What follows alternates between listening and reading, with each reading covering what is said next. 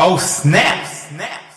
The world is finally waking up to the crap that's baked into and sprayed on kibble dog food.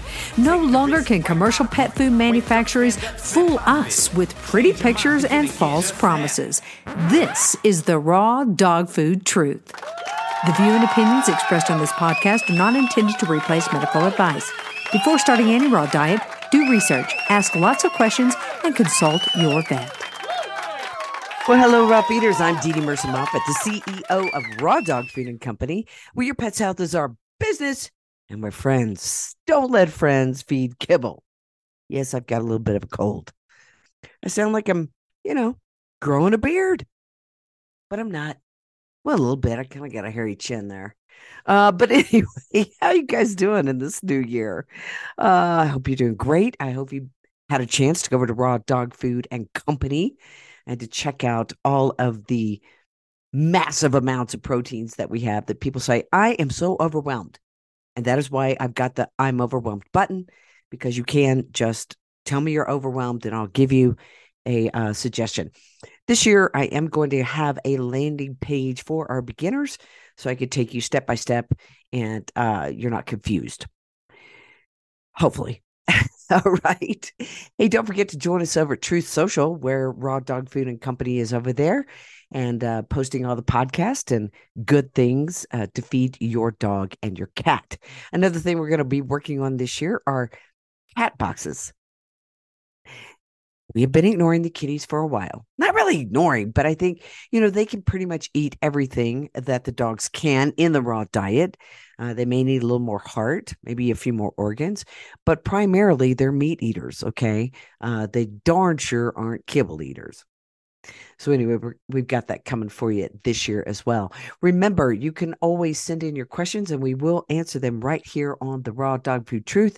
Just go to our contact page and send us an email there.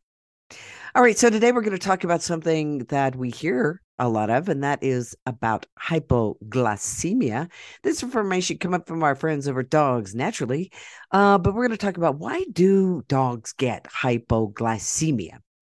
And, and what is that anyway? Well, it means your dog has a low level of blood glucose or blood sugar. Okay. And it can be serious. So we want to make sure that your dog doesn't come down with hypoglycemia. Now, I'm going to give you some of the symptoms for hypoglycemia. But remember, remember, guys, I've seen these exact same symptoms in dogs that are suffering from um, flea and tick and heartworm medication. Okay. So we just have to know that a lot of these symptoms and a lot of these problems are going to be the same. But Obviously, if you see these symptoms, there is something going on with your dog. But here's what you might see if your dog is hypoglycemic. You might see a loss of appetite. Uh, he might be uh, lethargic. But some of the other things that I think are pretty serious and, and, and visual is if your dog's going to have seizures, if they're trembling, if they they're losing their sight, you know, they've got vision loss, lack of coordination when they're walking and they're twitching, maybe they're even uh, losing consciousness. Those are pretty serious, right? So whether your dog has hypoglycemia or he's suffering from some sort of flea and tick medication, it's serious, so we need to get them checked out. But we are talking about hypoglycemia today. So it can happen when your dog's body uses glucose excessively or it doesn't produce enough glucose. Uh, and that means it gets uh, or gets an excess uh, amount of insulin. So, what happens when your dog gets excess insulin? Well, certain tremors and cancers can produce excess. That is a real. That's hard for me to say. Excess insulin. Those two words together. Excess. Um, so um, you could get this excess tumor or tumors in the pancreas can produce more insulin than the body can use and this can lead to hypoglycemia and then you would see those symptoms that we just talked about. But excess insulin can also happen if your dog eats the sugar substitute xylitol. Xylitol highly toxic to dogs and um, there's a lot of gums that are out there, guys. Those Mementos gums have xylitol in them. Now, I want you to look for that. It's X Y L I T O L. X Y L I T O L. Look on the back of your gum and your mints. Make sure that you're not using those that have xylitol in them. Also, take a look at your toothpaste. All right. It's absorbed very fast into the bloodstream. So the pancreas then releases insulin in response. And this causes a big drop in the blood sugar. So within 10 to, you know, 60 minutes of your dog eating that xylitol, it can be life threatening if not treated fast. And I mean, even a small amount of xylitol, uh, your dogs can be at risk for hypo, hypoglycemia. Now, the liver produces and stores glucose. So, liver disease or injury can cause hypoglycemia. And liver disease can be caused by infections or drugs. And again, xylitol can cause dangerous liver problems in dogs. So, dogs who eat more than uh, 0.5 grams of xylitol can develop acute liver failure. So, we really do need to take a look. What products in your home have xylitol? Where can your dog get um, that by mistake and take it out of your house. Okay. Addison disease, okay, hypocalcemia can be a symptom of Addison's disease, which is inadequate production of hormones like cortisol by the adrenal glands. And Addison interferes with glucose production. So, about 25% of Addison patients can also become hypoglycemic. And a dog with Addison's will usually have other symptoms like vomiting, diarrhea, lethargy, and loss of appetite. Now, there can be an infection um, and in, in your dog, and, and that can also cause hypoglycemia. The body can sometimes react to infection by damaging its own tissues, which is a process known as sepsis or sepsis we call that sepsis, right? So there's a lot of people that go sepsis, you know, they go septic, but sepsis, a hypo and hypoglycemia um, can result from this. But any severe bacterial infection can cause hypoglycemia from sepsis, but the infections that most often lead to sepsis start in the lung. Um, they can also start in the urinary tract, skin, or gastrointestinal tract. And the other sepsis symptoms include dehydration, drooling, vomiting, and an elevated heart rate. And again, you know, it's like it's like contacting Dr. Google, right? You see these symptoms, you're like, oh my gosh, my dog has hypoglycemia. Oh my gosh, my dog has this or that. Uh, you kind of got to put it together like a puzzle. But again, any of these would alert you that something is not right. Um, also, dogs that are diabetic, uh, these are dogs who are on insulin so hypoglycemia can happen when an insulin dose is too high. And it can also happen if your diabetic dog is not eating well, or they miss a meal, or they vomit after eating, or they, you know, the diet changes. So hypoglycemia is very dangerous in dogs with diabetes, um, and it can result in a loss of consciousness or even death. So we have to look at that. And I do want to say this that um, if you have a dog that is diabetic and you start on the raw diet, you do want to work with somebody like a Dr. Judy Jasek, um, who can help monitor those blood sugar levels. Because uh, what we see is that that insulin level a lot of times can come down, that the body starts um, recalibrating, and you don't have to put as much insulin in that body. All right. So if you guys are going to switch over, make sure that you've got somebody that understands the raw diet. And that may not be the vet that you are currently using. If they're not feeding raw, they don't uh, advocate for raw, they're still pushing, you know, um, the prescription diets, then probably you want to work with somebody like a Dr. Judy Jasek, um, Dr. Todd Cooney, uh, Piazza, Dr. Andy uh, Harper um, there are a lot of people that understand the raw diet, and you want to work with those guys um, to help level your dog out. Okay. Um, I do want to say that we have a lot of new folks coming over to the raw diet, and that is fabulous. That is wonderful. That is fabulous. Um, but we still got a lot of fear in the marketplace. So we hope that we can help you this year get over the fear um, and and learn to kind of use your words correctly. And what do I mean by that? What do I mean by um, that is this. Uh, a lot of people say that made my dog sick. Well, what is sick? So I think we have to redefine that word because sick to me, okay, to me in this business, what I would say sick is is a dog that is is is constantly vomiting. You cannot get the dog to stop vomiting. He is projectile pooping out the back end. Um, and he can't get up. He's not holding water. He has a fever. Okay, that's sick.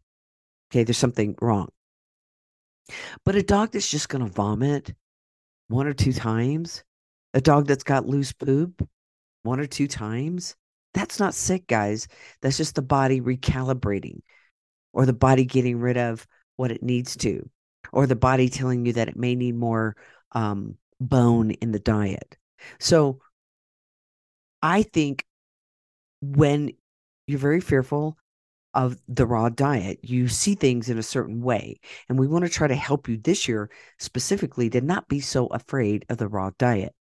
One of the best books that I think is going to help you do that is Give Your Dog a Bone by Dr. Ian Billinghurst. He really talks about this and he says, look, you know, stop trying to balance every meal. Stop trying to micromanage every single nutrient that goes in your dog. And he also is going to tell you that dogs that are healthiest are pretty much those dogs that are not um, adhering to that traditional um, vaccine schedule, flea and tick and heartworm. We know these are toxins. All right. And we hope that we're going to be able to help you guys a little bit more with that this year to be able to make the best decision for your dogs. All right. And your cats. Um, there's another book that's a great book. It's a big book. for those of you that like to read, like Neely Piazza. Uh, this is called Feeding Dogs, Dry or Raw, the Science Behind the Debate. Um, how many pages does this book have? Um, it has almost 500. Well, it has 500. Uh, it has over 500 pages. Um, so it's going to cover a lot in this book. And I, I, you know, I talked with Neely and I said, was there anything that you disagreed with in this book? Not much. There's a few things that we disagree with, but um, we don't disagree with much in this book for sure. Um, dogs should be fed the diet that they were created to eat, and that is a raw diet. They are wolves. Um, yeah, unfortunately, I, I saw on Nextdoor with this little dog, this is up here in the mountains, um, was outside just for a few minutes and it was attacked by a coyote, right? Because this coyote was going after food. Uh, they weren't raiding the garden. They were going after the dog. This was a small dog. Um, unfortunately, that dog did not make it from that. But this is the wild, right? This is this is um this is how our dogs were meant to eat their I don't mean going out and killing other dogs. I just meant they're supposed to be fed a species appropriate diet. Um, and we just keep shoving that crap at them, right? We keep shoving the kibble in, we keep shoving the processed foods. Um, the other thing that I see um, way more than I would like is uh, cheap, cheap supplements, supplements that that are coming off of Chewy.com uh, they're not holistic in nature. They're not clean. There's a lot of inactive ingredients. Um, there's a lot of junk out there, guys. It's a big industry that's not regulated. Um, and I don't know how I feel about regulations. I mean, it, everything is so bass awkward. I mean, I mean, just the things that they allow to go through, the things that they don't allow to go through, the way that you know the industry was allowed to change Oxycontin, so it was 10 times more addictive, and the way that we let fentanyl in here. So, you know, when I say regulated, uh, who's it's always like the uh the the fox watching the henhouse to me. Um, but I will say that there are a lot of people that get in the business, they just throw crap out there because they don't care. It's all about money. Um, there's a there's a, a lot of shows out there that will show you that a lot of businesses just built around money and that's it. um, not truth, and certainly not health. So you have to know um, who you're dealing with, and you have to know the questions to ask, and you have to know when to push back and to take a step back and to say, hang on a second. But again, if we can do one thing for you, is to make it really simple, and that is this keep the toxins out of your dog or your cat, feed them a species appropriate diet that is high in moisture, high in protein, meat, bones, organ, and fat, and variety, variety, variety. If you just keep those principles in mind, it's a cakewalk. Then you watch your dog. Watch your dog, watch your cat. How do they act? Are they are they are they fat? If they're fat, pull the food back. If they're skinny, increase it. It's that simple. You can start out with the feeding chart, but then move away from it. It these are individuals. These are individuals. All right. Give us a, a jingle over here at rawdogfoodandco.com if you have any questions. Um, uh, people want to know where to start. And you just start. And I would say if you want two to start with, start with Wolf Run Plus or Beef Blend. Wolf Run Plus is a beef blend with tripe. Um, you can do either one of those and then do a poultry. And typically, we have people go with turkey first, uh, just in case you've done the vaccines and there's been chicken in the the vaccines, uh, so you don't have a reaction. So if you want to start anywhere, start with those two: Wolf Run Plus, Turkey PMR. Get going, get comfortable, watch your dog's poops, and you're off to the races. Then it's variety, variety, variety. Get over to rawdogfoodandco.com, guys. Get your dog on a species appropriate diet. Um, you can help dogs everywhere by just talking to your friends about the issues that your dog had and how they are now, now that they're on a raw dog food diet. Almost everybody that I talk to that is not on a raw dog food diet has allergies or skin issues or digestive issues, or they use the term, my dog has a sensitive stomach. So easy for you to talk to your friends about it without uh, being pushy. You could just say, hey, here's where my dog was, and it's a, here's where he is today. And um, most pet parents want to hear that. They want to hear how do I help my dog feel better, look better, uh, live a healthier life. Everybody wants that. So get out there, um, help dogs everywhere. Tell them what raw dog food, the species appropriate diet, has done for your pet. And then tell them about Raw Dog Food and Company because here at Raw Dog Food and Company, your pet's health is our business and friends. Don't let friends feed kibble. We'll see you tomorrow, everybody. Bye bye. Oh, snap! Find out how you can start your dog on the road to health and longevity. Go to rawdogfoodandcompany.com, where friends don't let friends feed kibble and where your pet's health is our business. Just snap.